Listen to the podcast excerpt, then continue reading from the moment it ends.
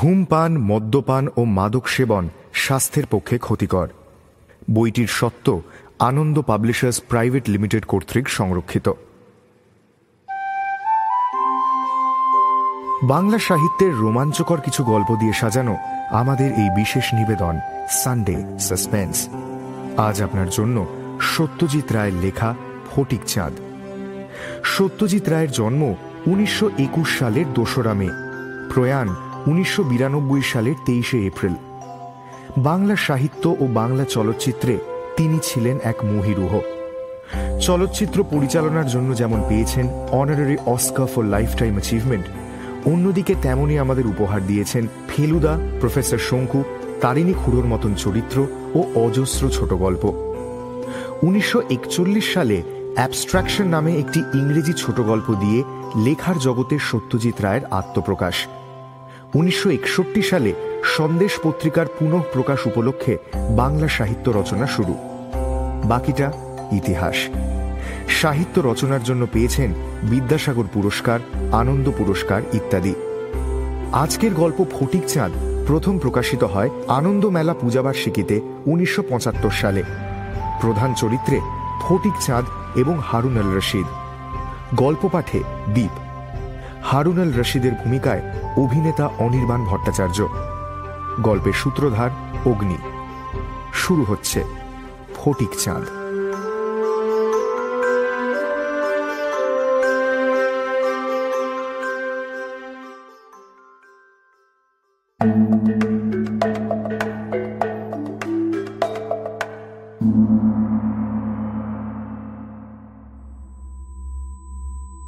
যে কখন চোখ খুলেছে, ও জানে না। চোখে কিছু দেখার আগে ও বুঝেছে, ওর শীত করছে, ওর গা ভিজে, ওর পিঠের তলায় ঘাস, ওর মাথার নিচে একটা শক্ত জিনিস। আর তারপরেই বুঝেছে, ওর গায়ে অনেক জায়গায় ব্যথা। তবু ডান হাতটা তুলে আস্তে আস্তে ভাঁজ করে মাথার পিছনে নিতেই হাতে ঠান্ডা পাথর ঠেকল। বড় পাথর। হাত দিয়ে সরাতে পারবে না। তার চেয়ে মাথাটা সরায় না কেন? ও তাই করল। আর তাতে ও আর একটু চিত হয়ে গেল। এবার ও বুঝল, ও দেখতে পাচ্ছে। এতক্ষণ পাইনি, তার কারণ এখন রাত, আর ও শুয়ে আছে আকাশের নিচে। আর আকাশে মেঘ ছিল। এখন মেঘ সরে যাচ্ছে, আর জল জলে তারাগুলো বেরিয়ে আসছে। ও বুঝতে চেষ্টা করল ওর কি হয়েছে। এখন ও উঠবে না। আগে বুঝে নেবে ওর কি হয়েছে। ও কেন ঘাসের ওপর শুয়ে আছে? কেন ওর গায়ে ব্যথা? কেন ওর মাথাটা দপদপ করছে? ওটা কিসের শব্দ হচ্ছে একটা না একটু ভাবতেই ওর মনে পড়ল। ওটাকে বলে ঝিঝি পোকা। ঝিঝি ডাকছে। ঝিঝি ডাকে কি?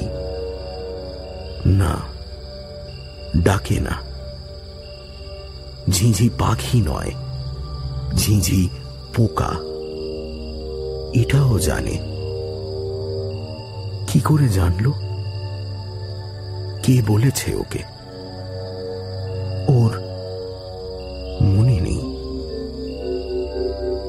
ও একটু কাত করল। মাথাটা ঝনঝন করে উঠল। তা করুক। ও বেশি না নড়ে এদিক ওদিক দেখে নেবে।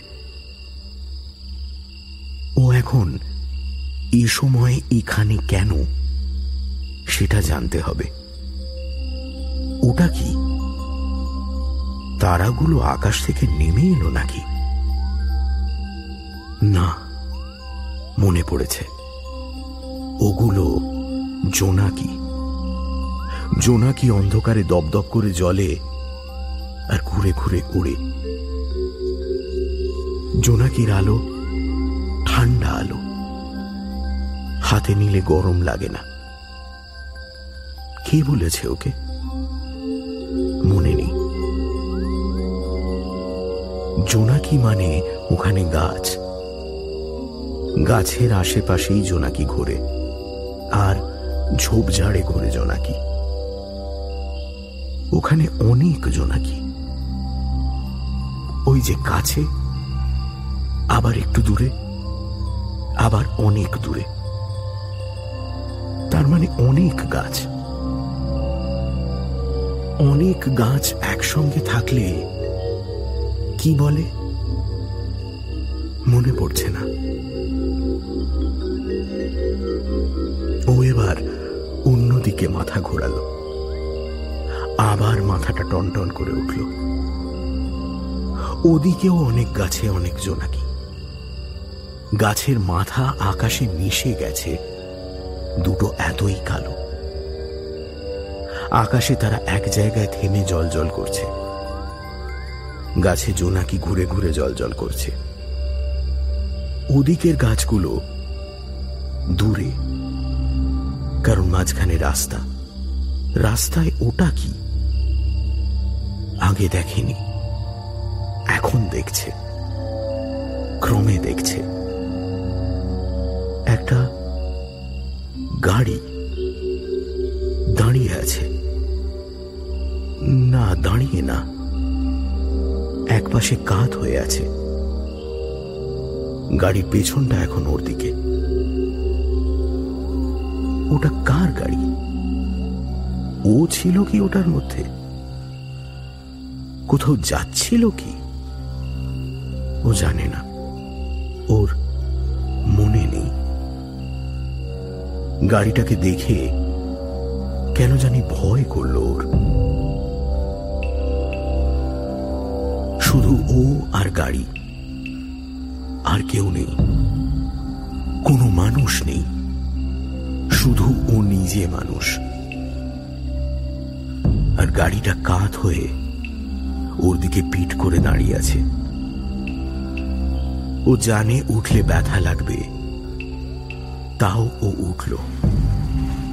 উঠেই আবার পড়ে গেল। তারপর আবার উঠে এগিয়ে গেল গাছের দিকে। গাড়ির উল্টো দিকে। এটা জঙ্গল। ইকে বলে জঙ্গল? মনে পড়েছে। এখনও রাত। এখনও অন্ধকার। তাও বোঝা যায় জঙ্গল। একটু একটু করে দেখতে পাচ্ছে ও। তারার আলোয় তাহলে দেখা যায়। চাঁদের আলোয় আরও বেশি। সূর্যের আলোয় সবকিছু।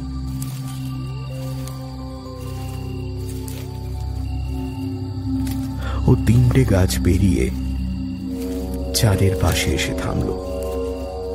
ওর সামনে শুধু গাছ নয়, আরও কিছু আছে।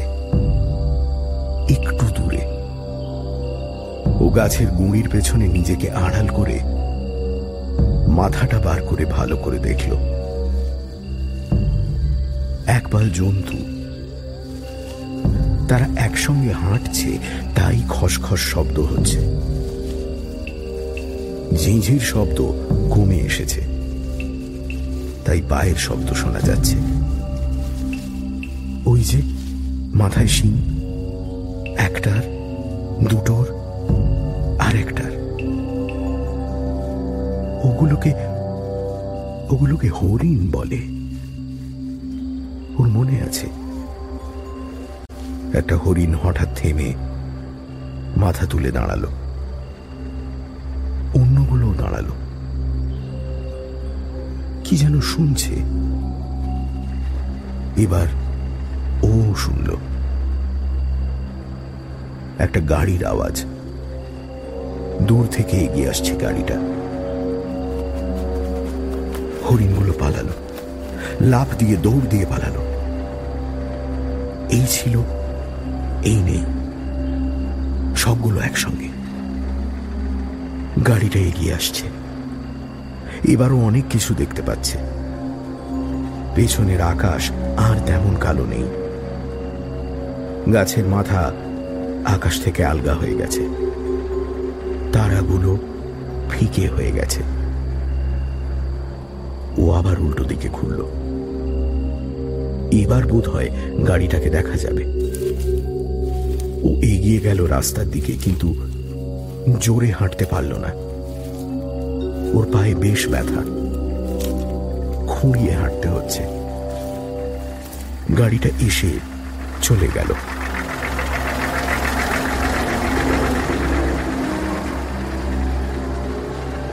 একে বলে লরি। সবুজ রঙের লরি। তাতে বোঝাই করা মাল। কাত হওয়া গাড়িটার পাশে এসে লরিটা একটু আস্তে চলল, কিন্তু থামল না। পা টেনে টেনেও আবার রাস্তায় পৌঁছল। এখন আলো বেড়েছে, তাই পরিষ্কার দেখতে পেল গাড়িটাকে। গাড়ির সামনেটা দুমড়ে তুবড়ে কুঁচকে আছে। ঢাকনাটা আধ খোলা হয়ে বেঁকে ভেঙে হাঁ হয়ে আছে। সামনের দরজাটা খোলা।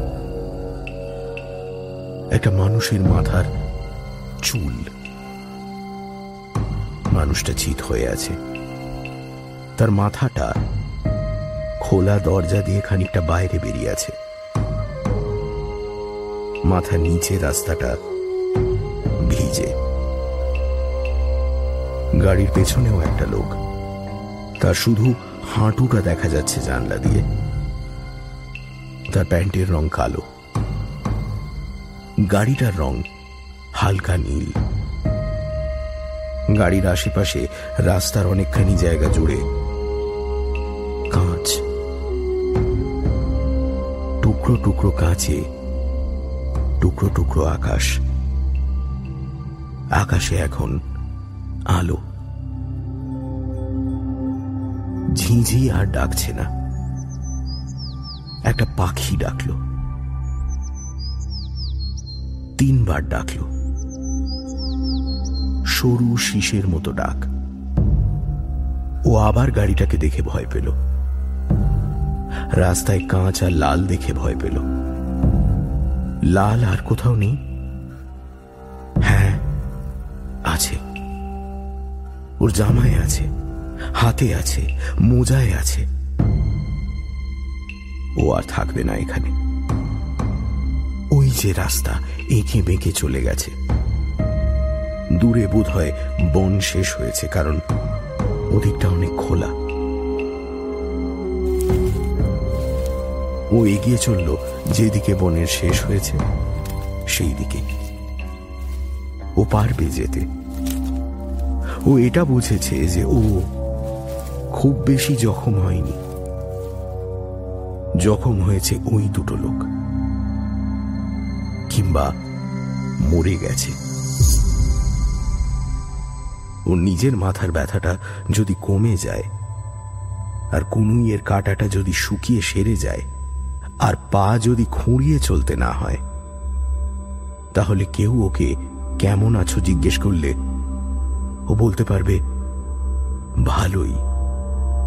কিন্তু আশ্চর্য এই যে ওর যে কেন কিছু মনে পড়ছে না, সেটা ও বুঝতেই পারছে না।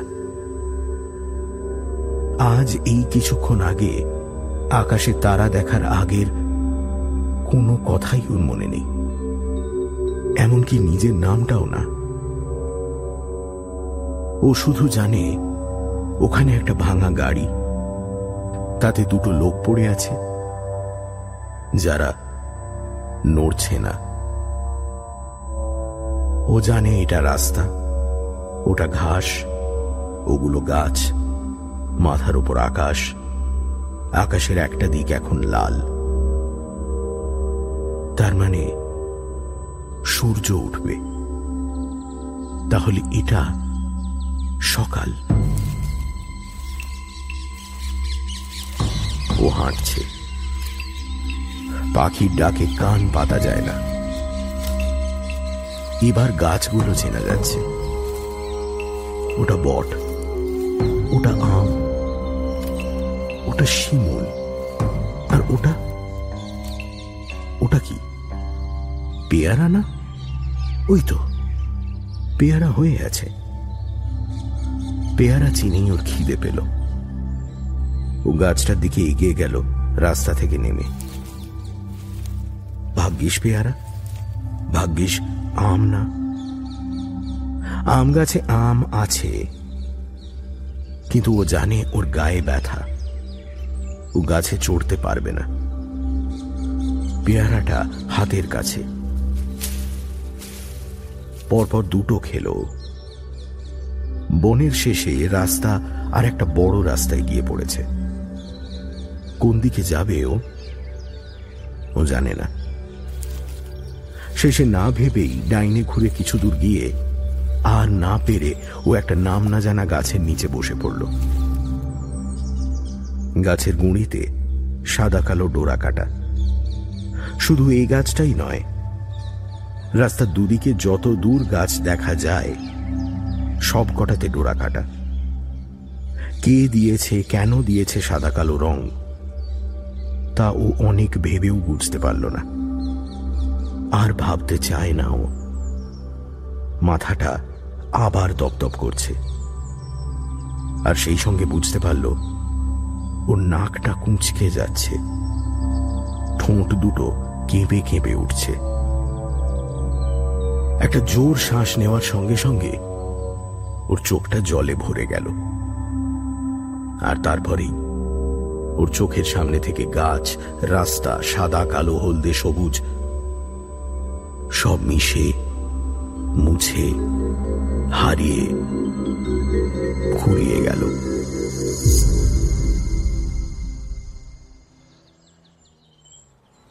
ওর সামনে একটা মানুষের মাথা নড়ছে। দাড়িওয়ালা, পাগড়িওয়ালা মানুষের মাথা। না, মানুষটা নড়ছে না, আসলে আসলে ও নিজেই নড়ছে। মানুষটা ওর গা ধরে নাড়া দিচ্ছে। আর বেটা, আরে দুধ পিলে বেটা, গরম দুধ। লোকটার হাতে একটা কাঁচের গেলাসে দুধ থেকে একটু একটু ধোঁয়া বেরোচ্ছে। এবারও বুঝল, একটা লরির পেছনেও শুয়ে আছে। লরিতে মাল, মালের এক পাশে যে দিকটা খুলে যায় লরির, সেই দিকে একটুখানি জায়গাতে ও একটা চাদরের ওপর শুয়ে আছে। ওর গায়ে আর একটা চাদর, আর মাথার নিচে পুঁটলি করা কিছু কাপড়। লোকটার কাছ থেকে গেলাসটা নিয়ে উঠে বসল। লরির একপাশে রাস্তা, অন্যদিকে একটা খাবারের দোকান। দোকানের সামনে কয়েকটা বেঞ্চি পাতা। তাতে তিনজন লোক বসে চা খাচ্ছে। আরও দোকান রয়েছে রাস্তার দুধারে। একটাই বোধ হয় গাড়ি মেরামত হয়। সেখান থেকে ঠুকঠাক আওয়াজ আসছে। দোকানটার সামনে একটা কালো গাড়ি দাঁড়িয়ে আছে। তার পাশে একজন শার্ট আর প্যান্ট পরা লোক রুমাল দিয়ে চশমার কাঁচ মুচ্ছে পাগড়ি পরা লোকটা দোকানের দিকে চলে গিয়েছিল। আবার ওর দিকে এগিয়ে এলো। ওর পিছন পিছন বেঞ্চির লোকগুলো এগিয়ে এলো। পাগড়িওয়ালা লোকটা জিজ্ঞেস করল নাম ক্যা হ্যাঁ তোমারা? ওর হাতে এখনও দুধের গেলাস। অর্ধেক খাওয়া হয়েছে। খুব ভালো দুধ খুব ভালো লাগছে খেতে ও বলল জানি না क्या जानी ना तुम बंगाली আছে ও মাথা নেড়ে হ্যাঁ বলল নিশ্চয়ই বাঙালি এতক্ষণ অবধি ও যা ভেবেছে সবই তো বাংলাতে वो तो तुम्हार घोर কোথায় और ये चोट कैसे लगा हाँ साथ में और कोई था तारा उ- कु- কোথায় গেল জানি না আমার মনে নেই। কি ব্যাপার? ছেলেটিকে সেই কালো গাড়ির লোকটা এগিয়ে এসেছে লরির দিকে। মাথায় বেশি চুল নেই কিন্তু বয়স বেশি না। লোকটা চোখ কুঁচকে এক দৃষ্টি চেয়ে আছে ওর দিকে। পাগড়িওয়ালা হিন্দিতে ব্যাপারটা বুঝিয়ে দিল। খুব সহজ। রাস্তার ধারে অজ্ঞান অবস্থায় পড়ে থাকতে দেখে লরিতে তুলে নিয়ে আসে। পরিচয় পেয়ে যদি দেখে কলকাতার ছেলে। তাহলে সঙ্গে নিয়ে গিয়ে বাড়িতে পৌঁছে দেবে। বাঙালি ভদ্রলোক এবার আরও কাছে এলেন। তোমার নাম কি? নামটা ভুলে গিয়ে ওর খুব মুশকিল হয়েছে। জানি না। জানি না জানি না ছোড়কে আর কিছু বলতাই নেই। জানি না মানে কি? ভুলে গেছো? হ্যাঁ। ভদ্রলোক ওর কুনুইয়ের জখমটা দেখলেন। আর কোথায় লেগেছে? ও হাঁটুর ছড়াটা দেখিয়ে দিল। মাথায় লেগেছে? হ্যাঁ। দেখি মাথা হেঁট করো। ও হেঁট করলে পর ভদ্রলোক ফোলা জায়গাটা ভালো করে দেখলেন। হুম। হাত দিতে ব্যথা লাগায় ও শিউরে উঠেছিল। হুম। একটু কেটেওছে বোধ হয় চুলের মধ্যে রক্ত জমে আছে মনে হচ্ছে। তুমি নামতে পারবে? দেখো তো। এসো। ও হাতের গেলাস পাগড়িওয়ালাকে দিয়ে পা ঝুলিয়ে হাত বাড়াতেই ভদ্রলোক ওকে খুব সাবধানে ব্যথা না লাগিয়ে নামিয়ে নিলেন। তারপর পাগড়িওয়ালার সঙ্গে ভদ্রলোক কথা বলে নিলেন। খড়গপুর আর তিরিশ মাইল দূর। ওখানে ডিসপেন্সারিতে গিয়ে ওকে ওষুধ দিয়ে ব্যান্ডেজ করিয়ে নিয়ে ভদ্রলোক ওকে সঙ্গে করে সোজা চলে যাবেন কলকাতা। থানা যে কি জিনিস সেটা বুঝতে ওর কিছুটা সময় লাগল। তারপর পুলিশ কথাটা কানে আসতে ওর বুকের ভেতরটা ঢিপ ঢিপ করে উঠল। পুলিশ তো চোর ধরে, শাস্তি দেয়। কিন্তু ও চুরি করেছে বলে তো জানে না। ভদ্রলোক নিজেই গাড়ি চালান। সামনে ওকে নিজের পাশে বসিয়ে নিলেন।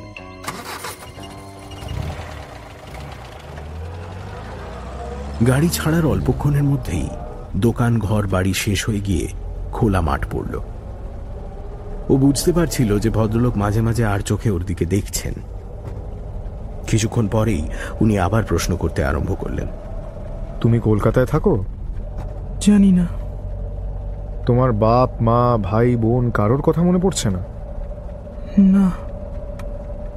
তারপরও নিজে থেকেই রাত্রিরের ঘটনাটা বলল। ভাঙা গাড়ির কথা বলল। দুটো লোকের কথা বলল। গাড়ির নম্বরটা দেখেছিলে? না। লোকগুলো কীরকম দেখতে মনে আছে? ওর যা মনে আছে বলল। বাকি রাস্তা ভদ্রলোক ভুনুকুচকেই রইলেন। আর কিছু জিজ্ঞেস করলেন না। এখন দুটো বেজেছে। সেটাও ভদ্রলোকের হাত ঘড়িটা দেখে জেনে নিয়েছে। একবার ভেবেছিল বলবে যে ওর খিদে পেয়েছে। শুধু দুটো পেয়ারা আর এক গ্লাস দুধে পেট ভরেনি। কিন্তু সেটা আর বলার দরকার হলো না। যেখানে রাস্তার ধারে খড়গপুর বারো কিলোমিটার লেখা পাথরটা রয়েছে। তার পাশেই একটা গাছের তলায় ভদ্রলোক গাড়িটা দাঁড় করিয়ে একটা সাদা কাগজের বাক্স খুলে তার থেকে লুচি আর আলুর তরকারি বের করে ওকে দিলেন আর নিজেও নিলেন। চ্যাপটা সাদা গোল জিনিসটার নাম যে লুচি, সেটা ওর কিছুতেই মনে পড়ছিল না। শেষে আকাশে অনেকগুলো পাখিকে একসঙ্গে উড়ে যেতে দেখে চিল মনে হওয়ায় সঙ্গে সঙ্গে লুচি। মনে এসে গেল। পাথরের ফলকের নাম্বার বারো থেকে কমতে কমতে দুই হবার পরেই খড়গপুর শহর দেখা গেল। ভদ্রলোক বললেন খড়গপুর এসেছ কখনো? ওর খড়গপুর নামটাই মনে নেই। এসেছে কিনা জানবে কি করে? দেখে মনে হলো ও কোনোদিন এখানে আসেনি। ভদ্রলোক বললেন এখানে একটা বড় স্কুল আছে। তাকে বলে আইআইটি আইআইটি কথাটা ওর মাথার মধ্যে কিছুক্ষণ ঘুরপাক খেয়ে শহরের শব্দ বেড়ে যাওয়ার সঙ্গে সঙ্গে হারিয়ে গেল। একটা চৌমাথায় একটা পুলিশ দেখেই ওর বুকটা আবার কেঁপে উঠল। আর ওর মুখ দিয়ে বেরিয়ে পড়ল আমার পুলিশ ভালো লাগে না। ভদ্রলোক রাস্তার দিকে চোখ রেখেই বললেন পুলিশে তো খবর দিতেই হবে। ও নিয়ে তুমি কথা বলো না। তুমি ভদ্র ঘরের ছেলে, তোমাকে দেখলেই বোঝা যায়। তোমার বাপ মা আছেন নিশ্চয়ই। তুমি তাদের ভুলে গেলেও তারা নিশ্চয়ই তোমাকে ভোলেননি। দেখো, তুমি কে সেটা জানতে হলে পুলিশের কাছে যেতেই হবে, আর তারাই তোমাকে বাড়ি পৌঁছে দিতে পারবে। পুলিশ তো খারাপ নয়। পুলিশ অনেক ভালো কাজ করে। বুঝলে?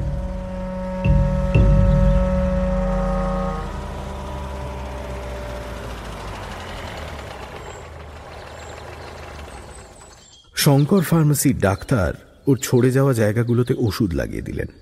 মাথায় বরফ লাগিয়ে দিলেন। কুনুইয়ের ওপর ওষুধ দিয়ে তুলো লাগিয়ে তার উপর একটা আঠাওয়ালা তাপ্পি মেরে দিলেন। এবার যিনি ওকে এনেছিলেন তিনি ডাক্তারকে জিজ্ঞেস করলেন আচ্ছা আপনাদের এখানে থানাটা কোথায়?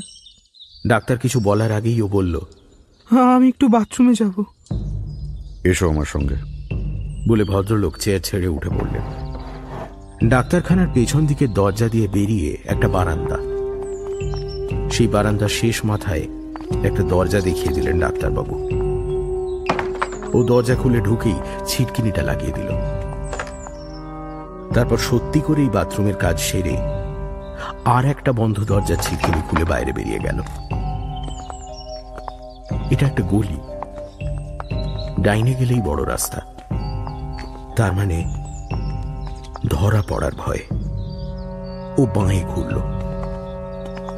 কোথায় যাচ্ছে জানে না, তবে পুলিশের কাছে নয়, এটা ভেবেই ভর্তি। ওর কুনুইয়ের ব্যান্ডেজ, ময়লা কাপড়, রক্তের দাগ, খুঁড়িয়ে হাঁটা, এসবের জন্যই বোধহয় রাস্তার কিছু লোক ওর দিকে ঘাড় ফিরিয়ে দেখছে। কিন্তু কেউ কিছু জিজ্ঞেস করল না ওকে। ও এগিয়ে চলল। ট্রেনের ভোঁ শোনা যাচ্ছে। গলিটা শেষ হতেই বেশ বড় একটা রাস্তা পড়ল। এ রাস্তায় অনেক লোক। সবাই ব্যস্ত, কেউ ওর দিকে চাইছে না। বাঁদিকে লোহার রেলিং এর ওপারে রেলের লাইন। অনেকগুলো পাশাপাশি লাইন, তার মধ্যে একটাতে একটা মালগাড়ি দাঁড়িয়ে আছে। ইঞ্জিনের ভোঁ শোনা যাচ্ছে খুব জোরে আর কাছে। সামনের লাইনের পাশে একটা লোহার ডান্ডার মাথায় অনেকগুলো আড়াআড়ি ছোট ডান্ডা। তাদের গায়ে লাল, সবুজ, গোল গোল আলো। কি যেন বলে ওগুলোকে? ও মনে পড়ল না। ওই যে, সামনে স্টেশন। বেশ বড় স্টেশন। একটা গাড়ি দাঁড়িয়ে আছে। তার সামনে প্ল্যাটফর্মে লোকের ভিড়। ও খোঁড়াতে খোঁড়াতে স্টেশনের ভেতরে গিয়ে ঢুকল। সামনেই দাঁড়িয়ে আছে ট্রেনটা।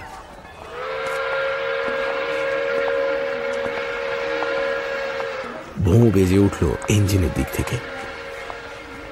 ওর মনটা ছটফটিয়ে বলে উঠল, তোমাকে উঠতে হবে এই গাড়িতে। এই সুযোগ, এই বেলা উঠে পড়ো।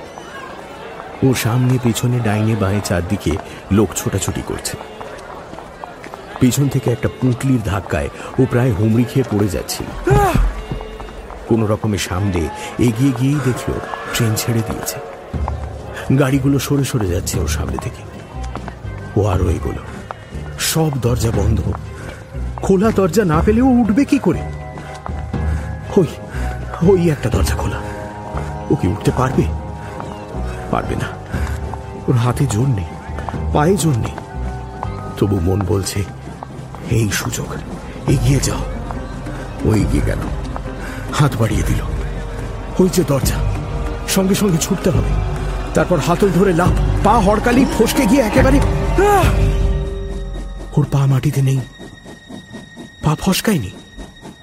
একটা হাত কামড়া থেকে বেরিয়ে এসে ওর কোমর জাপটে ধরে হুশ করে ওকে কামড়ায় তুলে নিল। সানডে সাসপেন্স শুধুমাত্র মির্চিলে।